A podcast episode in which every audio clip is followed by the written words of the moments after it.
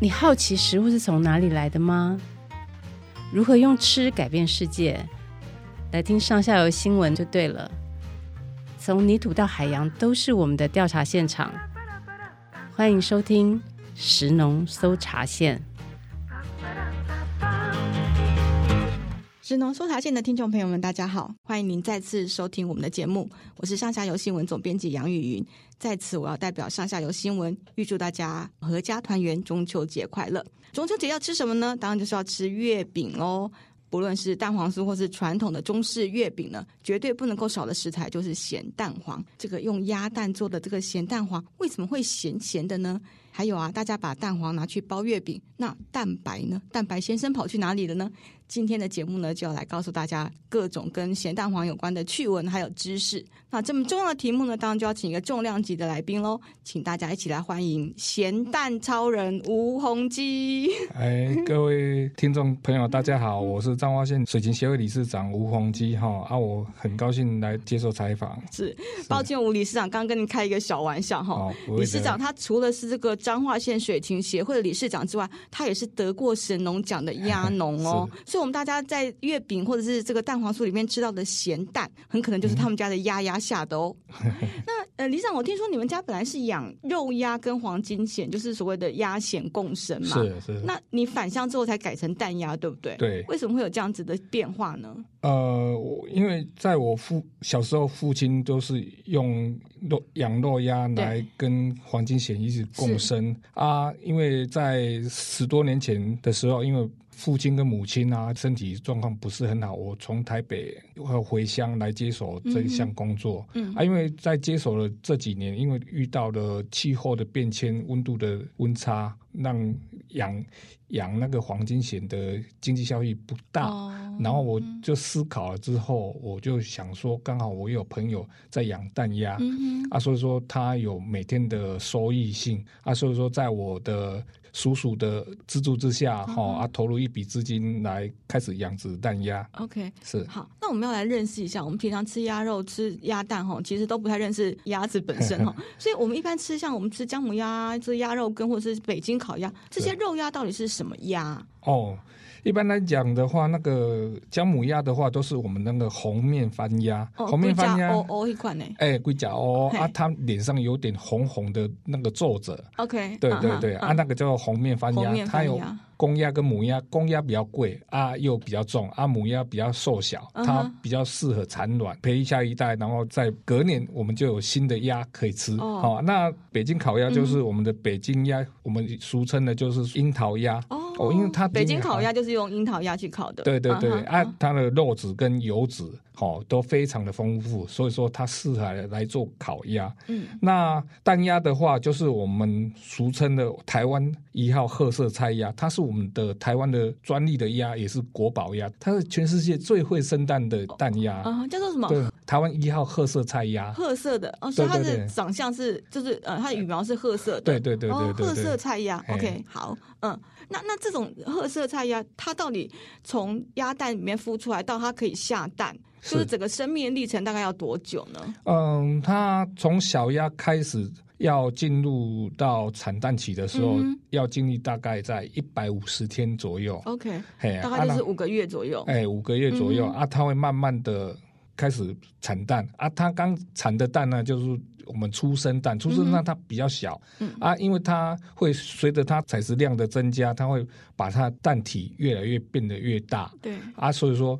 适中的蛋体的时候，我们一般会叫做新鸭蛋。新鸭蛋我们都会取来做新旧的新新旧的新，对、嗯、新新鸭子生的蛋。哦，哎，大大概周期大概五六个月。嗯，哦，前面都是新鸭蛋，它适合来做我们的皮蛋。嗯、那经过五六个月之后，它的蛋体会越来越大，对啊，它的蛋黄也越来越大。嗯哼，好啊，所以说它适合来做我们的咸蛋。哦。原有这样的差别，OK？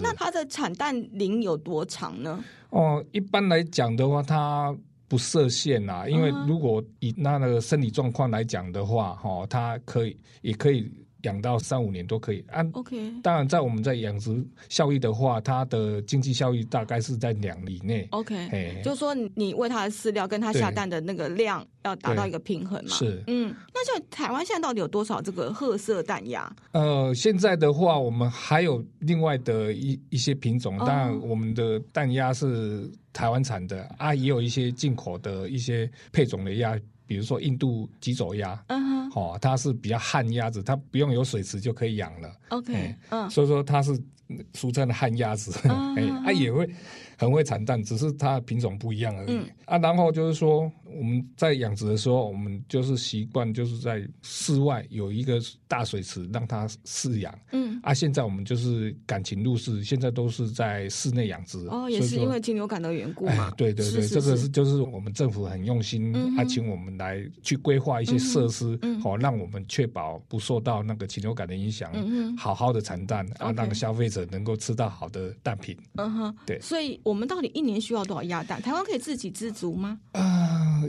台湾是供应台湾市场是可以自足了 Okay. 啊。其实我们台湾的鸭蛋哈，嗯、我们诶、欸、加工蛋我们都。有在行销到那世界各地的华侨，对对对，我们加拿大啦，嗯、就是加拿大的华侨啦，哦、嗯，美国的华侨，我们都有出口到外面。我们台湾有两家的出口商、嗯、啊，现在也很积极。然后比如说日本啊，或是东南亚一些的国家，像马来西亚啦、嗯、新加坡啦，他们都很喜欢我们的加工蛋，哦、甚至香港的很知名那两个饼铺都是用我们台湾的加工蛋过去，对对。所以我们的鸭蛋不但自己有余，然后我们还可以出口，对，哇，真的太棒了。但是鸭蛋好像比较多都是用来加工，吼，鲜食也可以吗？鲜食它也可以啊。其实其实它的卵磷脂油脂比鸡蛋还多，差不多一两倍。哦，嘿，啊，当然就是说我们的饲料配方就是要有足够，所以说我们打开鸡蛋跟鸭蛋的话，蛋体大概差不多差差不多一倍左右。啊，它有很丰富的一些维生素、矿物质啊，叶、黄素啦，嗯、哦，这一些的。啊，所以说它为什么它适合做加工蛋？因为它的蛋黄油哦，就是卵磷脂油，哦、还有它的鱼油很高、嗯、啊，所以说一般我们消费者如果有吃到说嗯嗯蛋体里面感觉有一些腥味，那不其实不用担心，它它就是里面含的鱼油 DHA。哦嘿，所以说像日本的话，他们为什么要生食？他们很聪明啊。他们鸭蛋是生食的？没有，他们是鸡蛋的。Uh. 他们那边鸭蛋很少。哦，Okay. 鸭蛋少啊，又有腥味，因为就是那个鱼油的味道。他们不喜欢。对，他们不喜欢。可是经过我们台湾哦，我跟中兴大学合作的改良之后，嗯、我们用益生菌的配方下去做，嗯，哦。把它一些那个腥味的异味去除掉，嗯、啊，转换成很丰富的一个牛奶的味道。哦 okay、所以说我这次得奖说是以牛奶鸭蛋下去报名的。嗯哼，对对对。所以我们到底鸭蛋有多少是拿来鲜食，多少拿来加工？好像加工的比例还是高很多，对不对？嗯，加工的比例比较高，大概是在九成。哦，那平常时的话，大概就是生食大概一成。嗯哼，哎啊，因为刚好今年就是缺蛋的影响，啊那个哦有做一些调节。对对对，我们今年就大概增加到三成左右。OK，啊，对，刚刚节目录音之前，我跟那理事长有先聊一下，他说他们其实嗯会把那个鸭蛋拿来卤蛋，也可以也会拿来煎荷包蛋。我自己是没有试过哎，但我觉得哎这样子也许以后可以来试试看。对，没错。那。讲到我们今天的主题就是咸蛋嘛，哈，那咸蛋我知道有咸水鸭蛋跟红土鸭蛋这两种做法。嗯、我们先来讲一下什么叫咸水鸭蛋，好吗？它怎么样把一个生鸭蛋变成咸水鸭蛋？有哪些步骤？哦、呃，步骤的话就是说，那个蛋商会将收诶再运回来的生鲜鸭蛋，然后就是稍微清洗一下，然后。泡入就是已经调制好的咸水，当然那那那个大桶的咸水呢，它是经过呃有一个饱和度的一个计算，对吧？它有一一定的咸度，好啊，它就是会用那个粗盐。哦，开始泡制啊，泡制的话达到那个饱和度的时候，可能跟海水一样的咸度、uh uh. 啊，然后它就是慢慢的将那个生鲜鸭蛋投入到里面泡制啊，这个比较速成法，因为它咸度很咸，嗯、很很咸啊，所以说它泡制的时间大概在八天或十天左右，要看你泡制的气候，气候夏天会更快一点，嗯、因为它熟成度。我们泡制的话，就有一个熟成度的关系。如果冬天的话，它因为那个温度会比较。诶、欸，低，所以说它熟鸭蛋比较难吸收吗？诶、欸，会比较慢一点。OK，哎、uh -huh.，对啊，收成熟成的速度会比较慢一点。Uh -huh. 啊，那红土的话，因为它就是用我们的、嗯、红土到底是什么？红土就是我们用像红色的土啦，就是土壤 啊，然后我们再调制一些那个酒水。哦，嗯，酒，嗯，米酒跟那个一个新香料，哦，好，把红色的泥土跟米酒和新香料混混在一起，然后再裹在这个鸭蛋上面，裹在上面，让它慢慢的吸收啊。可是的话，它熟成的速度就是大概会在诶二十一天至三十天左右左右，因为就要看那个你你在腌制的季节是在哪，也是季节会对对对对对。如果你腌的太过头的话，它蛋黄体会异化掉，哎。本来是熟成凝固啊，如果你腌过头的话，它会变成沙沙的。可是沙沙的，它就是慢慢就是分解掉。啊，如果你腌的时候就是说比较提早的话，它它会比较诶嗯没有腌的那么入味，不会出油。了解，这听起来有一点技术，好像咸水鸭蛋比较容易做。如果说听众朋友想要自己来试试看，是不是咸水鸭蛋？自己在家里做是 OK 的，是 OK 的，对啊，你就可以添加一些那个香料啊在里面，它会慢慢的吸收在里面。所以如果比方说我放了迷迭香啊，或者我放了黑什么马告，我的鸭蛋就会有那些味道。对对对对对。哦，哎，好有趣哦。对对对，就是那个您刚刚说那比例啊，咸水那个比例，可以再透露一下。哦，这个我比较没有内行啊，因为我还是看到影片去了解到这些东西，因为我本身是养殖业者啊，那个对这种加工是稍微。有点概念而已，uh. 对对对。好，其实网络上也有蛮多的配方啊，那大大家也可以试试看，也许您自己可以呃，就是 DIY 一下，对对对，然后 try 不同的这个方法，也许你可以有一个之后有一个你们自己家传的一个配方出来，也是蛮有趣的哦。好，那我先插一个新闻哦。最近不是有那个巴西鸡蛋的争议嘛？哎，然后听说这个争议已经祸及烘焙业了哈。很多做蛋黄酥的业者都被问说：“哎，你们的蛋黄酥是不是拿巴西鸡蛋来做？”哈，显然大家不是很清楚，就说所谓的咸蛋黄，它是鸭蛋做的，跟鸡蛋是没有关系的哈。对对。所以我们就可以趁这个机会来澄清一下。对对对。大家放心的吃有咸蛋黄的月饼是没有问题的。是。不过在这个同时，我就也很好奇，那为什么为什么咸蛋一定要用鸭蛋来做？像鸡蛋可以吗？鹌鹑蛋，或是我最近有去采访那个很大颗的鸵鸟蛋，这些不能够拿来做咸蛋吗？嗯，基本上鹌鹑蛋、鸡蛋都可以做。OK，可是它们蛋体的香味、蛋黄的香味不是那么的足够，oh. 因为我们是看它的卵磷脂、油脂的比例。哦啊，因为我们鸭蛋的比例是多于鸡蛋的大概两至三倍。什么比例？那个蛋黄油的卵磷脂油，哎、oh, 欸，它蛋体里面有、uh. 每每项东西都有它的油脂成分，只是它的比例。高或低，当然就鸵鸟蛋你要腌的话，那真的很麻烦，哎，因为你要果腹也好，或是要用一个容器也好，因为没有人尝试过，uh. 而且它一颗还贵贵到几百块。也就是说，我们要用、嗯、要我们要做咸蛋，一个很重要的原则就是说它的。蛋黄油的比例要高，这样做出来的咸蛋才会好吃。对对，就是鸡蛋跟鹌鹑蛋或者是鸵鸟蛋，其实都可以做。对，都是可以做。对对对，可是就是可能没有风味上没有鸭蛋去做的咸蛋那么好吃。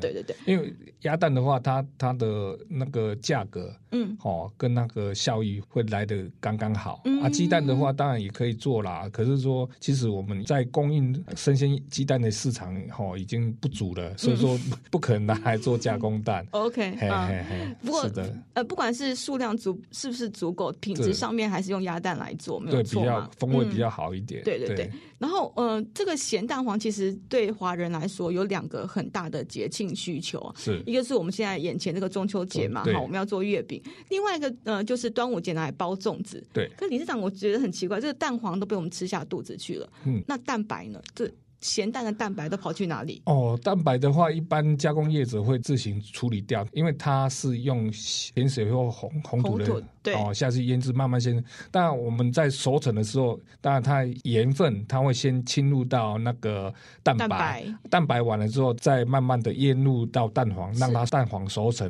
当然，所以说它蛋白本来是 QQ 的这样子，嗯、它会变成异化，叫做蛋白清。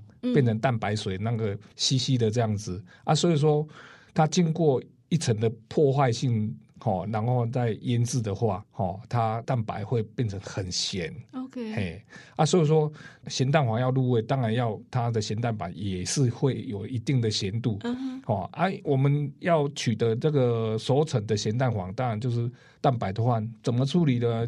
其实我们的如果把它做成咸蛋是没有问题，因为我我们腌好了之后，我们就蒸熟，把它蒸熟，蒸熟完然后冷却，它就变成我们的咸蛋。就是我们一般吃庆州小菜那个咸蛋。对对对对对。Uh 啊，如果我们只是要取那个那个咸蛋黄的话，uh 那蛋白就不用做做遵守这个动作。对对对，我们我业者会把它加水再稀释稀稀释，然后再排除这样子，再过滤。哦，在排放这样子，所以就是说，我们吃咸蛋，嗯、那个鸭蛋的蛋白其实就是废弃物。废弃物。哦。可是我们最近有一些那个学校啊，他们在着手要看看针对这个咸蛋白、嗯、哦，看看还有什么作用可以去做，因为毕竟咸蛋白就是很量也很多啊。对，它是很平常的蛋白质而已，嗯、可是它可以再重复利用的话。嗯。这其实是一个商机啦，嗯、只是说要有业者来，或者是那个学、嗯、学校来做一下研究，嗯，对对，然后然后循环利用，对，对就是毕竟它蛋白就是我们人体需要的蛋白质嘛，嗯、而且，呃。这其实说起来也算是一种呃食物的浪费哈，对。如果说有如果有那个呃什么样的利用可以来开发的话，其实是一个很大的福音。是是。那另外我想请教这个理事长，就是说不管是包月饼啊、包粽子啊，或者是我们刚刚说荆州小菜啊，或者是呃很多家常菜，像是咸蛋苦瓜，说起来都很好吃啊。但是是不是只有我们华人才吃咸蛋？呃，一般来讲都是我们华人或是东南亚的一些。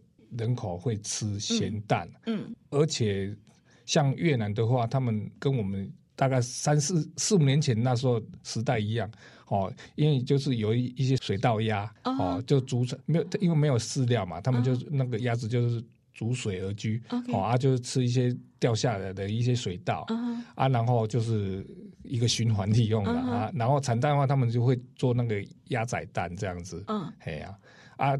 其实，在东南亚，他们蛮盛行鸭蛋的，因为很补的一个蛋品。对对对。对对，可是，就做成咸蛋来吃，嗯、好像就是比较是华人的专利嘛。华人专利。哎、嗯、啊，为什么我们会去行销到世界各国的华人市场？因为它吃起来那个咸蛋黄有点像乌鱼子的感觉，哦、对，因为要经过烤烤过熟成，嗯，嗯，所以说在东南亚他们养殖的那个鸭蛋呢，其实他们的风味就是会有很腥的味道，嗯哼。啊，可是我们台湾台湾的技术比较好，技术比较好，嗯，哎，全世界你可以。吃到任何的鸡蛋，可是全世界最好的鸭蛋就是就在台湾，因为只有我们的鸭蛋可以行销到世界各国。嗯，对对对，嗯，真的很厉害哦。是，对。但是我想要再请教，就是说，对这个咸蛋黄当然非常非常厉害，可是我们还有一个最近蛮流行的东西叫做金沙，它其实就是咸蛋黄粉，对不对？对，可以用在烘焙啊，或是好像可以拿去做一些零食。对，然后还有人把它拿来取代润饼里面的花生粉。对，对对对，应用性还蛮多，而且。我好像有看过可以做冰棒，金沙冰棒，对不对？金沙冰淇淋，对对对。说起来，这个金沙出现，其实是理事长，你是很重要的工程嘛？对，你是跟畜试所怎么样产学合作，发展出这个商品，可以让我们知道吗？哦，就好几年前，我们就是产产业啊，有一点唐突，因为那时候最大的量大概是养殖，全台湾的养殖大概三百万只。啊，那时候产量过剩，OK，鸭蛋的产量过剩，对对对，嗯、啊，产量有点过剩，然后我们就是想说，哎，我们既然是做加工品嘛，我们就可以在应用在其他的用途上面，所以说我们那时候就会跟一些那个业者合作，哦，比如说咸蛋方块酥啦。哦哦，一些的，慢慢的去开发一些烘焙，因为我们就最基本的就是我们包肉粽跟包月饼而已啊。嗯。可是我们可以有点创新的哦，嗯、我们到底到底这个东西可以运用在哪边？所以说我们一直在经过研发，然后考究，我们就在配合一些厨师啊、烘焙师之类的，我们就研发了相关的产品。啊，所以说展现出来就是我们叙事所我们。的指导员他就去研发，就是说我们把它的蛋体破坏掉之后，我们就研制了蛋金沙粉跟卵磷脂油。OK，啊，像它这样分解出来的话，当然就是说我们要运用到蛋那个咸蛋黄粉的话，会运用到一些菜色烘焙品，这样分离的一些蛋黄油，我们可以做保健的一个食品。OK，啊哈，对，它有很好的一些保健效果，因为它是以。百分之一百的卵磷脂油。嗯哼，呀，但是。理论上就是我们买咸蛋，嗯、或者我买咸蛋黄，我们其实可以看得到那个东西哈，就是我们吃到东西，我们其实是呃比较放心的。可是做成金沙粉之后啊，会不会有很多就是呃需要辨识的部分？技巧上可不可以告诉我们一下？我技巧上，因为蛋黄粉在开发的过程当中。当然有一些业者啦，哈、嗯，当然他为了要节省成本，可能就是会用那种那个黄豆粉哦哦，鸡蛋粉，嘿，可是味道不对啊，味道不对，它我们当然有一些那个食品的香精，对对对啊，所以说现在食安的情况哈，当然我们还是要呼吁消费者啦，当然天然的东西当然会贵一点，因为它是纯天然的，当然。加工品的话，哦，你也一定要看到它后面的标识，成分表，嗯、成分表。嗯，对我们这个在卫福部的话，哈、哦，它都有一一定的指示，你添加什么东西，你要注明标注上去。你是鸭蛋就鸭蛋，啊，鸡蛋就这样，啊，黄豆粉就黄豆粉，好、哦，或者说它会添加一些风味性的，哦。呃，类似的哈，当然当然口感都差不多啦，只是说取之于消费者它的用途跟用量这样子。OK，好，对对，所以我们来强调一下，就是说，如果大家的呃烹饪技术很好，最好就直接买咸蛋黄来自己这个自己自己做，对不对？自己热油锅之后，然后怎么样炒香它，然后再把它压碎哈。那如果觉得这样有点麻烦，希望用呃金沙粉来帮助呃大家烹就是下厨的话，也要去注意到它后面的成分表，不要只看到金沙粉，其实有很多。呃，就是加工业者可以上下其手的空间，这样子。对，好，那因为中秋节快到了嘛，哈，我们要送礼哈。我们今天的主题是咸蛋，咸蛋。好，可是我们今天买咸蛋要来送皮蛋。对，理事长，刚刚其实你有稍微提到，就是说鸭蛋的这个新鸭蛋的前几个月比较小，它就是拿去做皮蛋。对对，那皮蛋的尺寸我们知道，但是它怎么做呢？哦，它也是一样，就是蛋商载运那个生鲜鸭蛋回来的时候，它会经过先挑选，这个比较复杂一点，因为皮皮蛋制成它比较严苛，因为它要要经过敲击，敲击要测试看看这个鸭蛋有没有龟裂，如果有龟裂的话，哈，它在制成的时候，它那个蛋白会溢溢出来，嗯、啊，溢出来的话，整桶的皮蛋就会坏掉。啊，所以说我们制制成皮蛋的话比较严谨一点，哈，要经过红外线的那个声纳敲击啊，或是有手工敲击啊，看看有没有裂痕，哦，然后就会把它分离。然后它制成的时候，就是说它会直接会浸泡在一个食用级的那个碱片，哦，那个碱片都是美国。制造过来的。碱就是那个酸碱值那个碱碱片，啊，它就食用级的碱片，然后下去腌。啊，腌制时间，因为这这都是业者商业秘密了，商业秘密我也不太晓得。哎，如果那个那个咸鸭蛋，我还多多少少了解一点。哦啊，它腌制过程就是在它的加工技术，当然就是它的品质的东西啊，每一家每一家的品质都不一样，每一家熟成程度也不一样，哎，做法也不一样，所以说，但。在我们台湾的严格规定之下，它一定要用食食用级的碱片下去腌制。啊，腌制好的时候，它会时间到了，它会捞上来。嗯，哦，它也是一样，随着季节有一个时间差。嗯，哦。啊，然后到上的时候就也是一样技技术性，它以后慢慢的熟成。所以说我们刚刚到上来的时候，我们那个里面的那个蛋黄啊，嗯、它会有点那个勾勾，有点腥骚味的感觉。啊，啊，它会随着时间慢慢的熟成。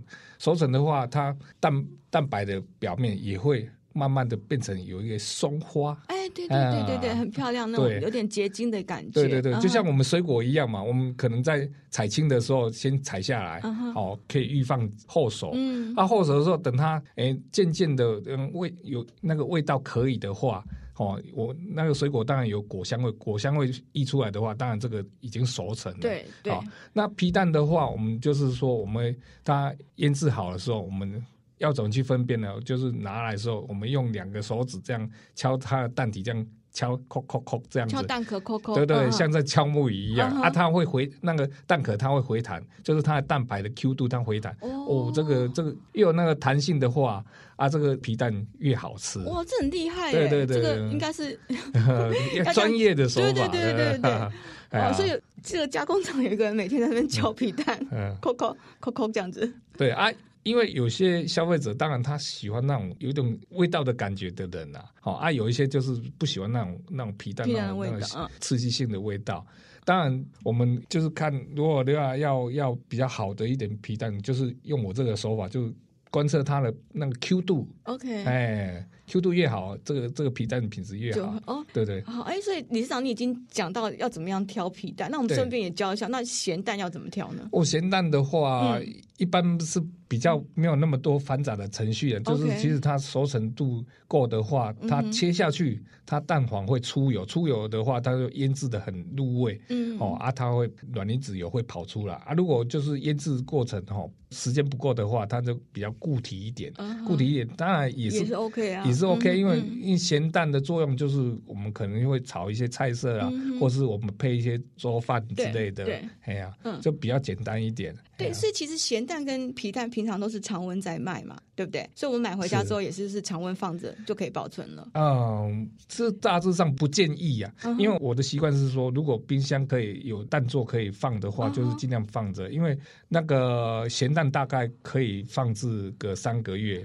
当然，如果你放在冰箱的话，它因为它温湿度，对对，保持那个温度的话，它可以保持。会多一个月或两个月之间。Oh, okay, uh. 那皮蛋的话，它当然它会更久一点，它是保存六个月。嗯，哦啊，所以说它如果你冰入冰箱的话，冷藏保温的话，它会增加它的保鲜。也就是说，卖场虽然是用常温在处理、在保存，但是如果买回家之后想要延长它的保鲜度的话，还是冰起来比较好。哎，对不对？是没错的啊，可是还是要看看我们的包装，它它的那个保鲜度、那个保保存期限是多少？因为有有一些是我们就是会有标示啊，有一些是散卖的。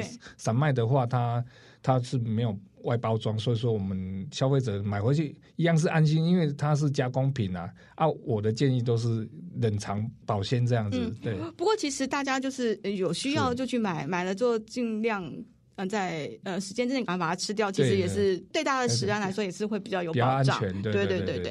哎，那理事长，你有没有什么私房料理可以教我们？你自己都怎么吃咸蛋跟皮蛋呢？啊，咸蛋的话，我们都会。做一些很特色的料理了，uh. 像我们的那个咸鸭蛋仁，哦，就是我们包包粽子跟包月饼的这个哈。嗯，我们如果有小烤箱的话，可以买到咸蛋黄仁的话，小烤箱的时候，我们就是把它烤熟。嗯、uh，huh. 烤熟了之后，我们把它剖成两块，对对对对。Uh huh. 然后，相信消费者都应该都有吃过那个乌鱼子。Uh. 啊。形同乌鱼子的口感，对对对对对对，它就变成平价乌鱼子，你可以配茶配酒都蛮方便的。可是你要串什么呢？串我们的凤梨片、苹果片、梨子片，或者是我们那个白萝卜。等等等，烤完之后，烤完之后剖片，这样串起来。哦，这样子哦。哎，那像我们本来烤乌鱼子的时候要撒点酒，那烤蛋黄要吗？哎，也是。会要要喷点酒啊，嘿，因为它毕竟会带点它的腥味，因为那在烤的过程，它它的鱼油它升华，所以释发出来啊，所以说它会有点腥味。但像像是我我是吃我的我们的鸭子是吃益生菌，它哦就没有就没有那个味道了，就是怕那个腥味的话，就可以撒一点酒这样子。对，因为消费者为什么都会对鸭蛋这么不熟悉？因为其实。鸭蛋在生鲜市场的时候，它就是本本身就是它的鱼油含量比较多，所以它比较带一点腥味。嗯哼，所以我们一般都是吃加工的咸蛋黄，嗯、比较早接触到生生的鸭蛋。就像全台很知名的一个便当连锁店，它的卤蛋都全部全部都用鸭蛋下去做，哦、因为它就是要吃它的什么，它那个蛋黄的香气。哦、对啊，哎好。那除了刚刚说的这个，把咸蛋当做把咸蛋黄当做平价乌鱼子之外，是还有什么特色料理？哦，或者是像皮蛋呢？皮蛋，理事长您都怎么吃？皮蛋的话，我们我们都可能就是会切成四片，四片之后，然后再裹粉下去炸，哎啊，然后再炒成那个宫保皮蛋，哦，哎、或者三杯也是三杯也可以，对对对，嗯嗯、或者说哎。一般家常的话，我们就是皮蛋豆腐。皮蛋豆腐怎么吃呢？嗯，可能消费大众就是说啊，一边切好的皮蛋，还有一一些要一整块的那个豆腐，然后加一点柴鱼片啊，柴鱼片、酱油膏啊，对对对，不是吗？哎，其实像我会弄成酱配下去配饭，就是把皮蛋、嗯、豆腐拆一片，还要加什么？嗯、加那个肉松哦，肉松。哎，OK 啊，加一些蚝蚝油，要加蚝油，加蚝油。对对，嗯、因为酱油膏它比较偏咸，嗯哼，啊，蚝油有点甜有点甜味，这样子、嗯、啊，它捣碎之后混合在一起，嗯、它就变成很美味的一个、嗯、一个皮皮蛋豆腐酱。皮蛋豆腐酱，对对对拿去拌饭，对对对。哦、啊，现在也有一些业者他们做那个皮蛋酱，就用那个香菜下去做、嗯、啊，其实风味感觉起来都是蛮特殊的、嗯、啊，消费者也可以尝试看看，嗯、敢尝试的啦。对，总之就是说现在呃。咸蛋皮蛋的加工品也越来越多了，对对对。那大家大家有机会的话，就是应该呃多多尝试这样子。对对。那今天呃到我们节目来也算是非常难得，所以我们刚刚已经聊了很多，就是想说你有没有什么要跟我们听众朋友做补充的吗？哦，补充的话哦，因为现在的话，我们台湾当然我们有鸡蛋跟鸭蛋啊，对哦，大家其实之前有医生在讲说啊，医学界在讲说那个鸡蛋鸭蛋吃多的话哦，蛋品吃多的话会有。胆固醇过高的问题，嗯、哼哼可是，在前几年就被一些医医学就是更新的医学报告又又推翻了哈。嗯、因为其实鸡蛋跟鸭蛋哈，嗯、我们刚才提的就是说它的卵磷脂油，嗯，哦，其实它是很好的一个好的胆固醇的油，哦、嗯，它会将我们血管里面的坏的胆固醇给排排出，哦、嗯，就像我们类似像益生菌一样，有时候会把坏的菌。带走，它会保留一些好菌在我们的肠道里面的一些都是一样的。嗯，啊，我们当然就是说药疗不如食疗，就是你在吃这个鸡蛋或鸭蛋的时候，我们就是说要吃到新鲜的，好对健康的，好好吸收的。所以说我们每天的摄取的话，哈也不多了，我们。一天一颗，或是两天一颗也可以的。嗯、对，哎没错，反正呢，一天一颗蛋哈，不管大家要吃的是鸡蛋、鸭蛋、咸蛋都好，是就是不要考试拿鸭蛋。对，哎，其实说起来这个比喻也是很不公平哈。为什么零分就是鸭蛋，对不对？对对对，我们要帮鸭蛋平反哈。好，那我们今天的节目呢，就要在这边告一个段落。好希望大家喜欢这一集的内容。是，那非常谢谢理事长今天的分享哈。那我们一起跟听众朋友道别，顺便也预祝大家中秋节快乐。嗯，感谢。谢谢，那也祝理事长中秋节快乐，谢谢您，谢谢。好，听众朋友，谢谢您今天的收听，我们下次空中再见喽，拜拜。以上内容是由上下游新闻团队制作，我们是一个线上媒体，特别针对农业、食物跟环境制作每日新闻与深度的调查报道，欢迎大家上网搜寻上下游新闻市集。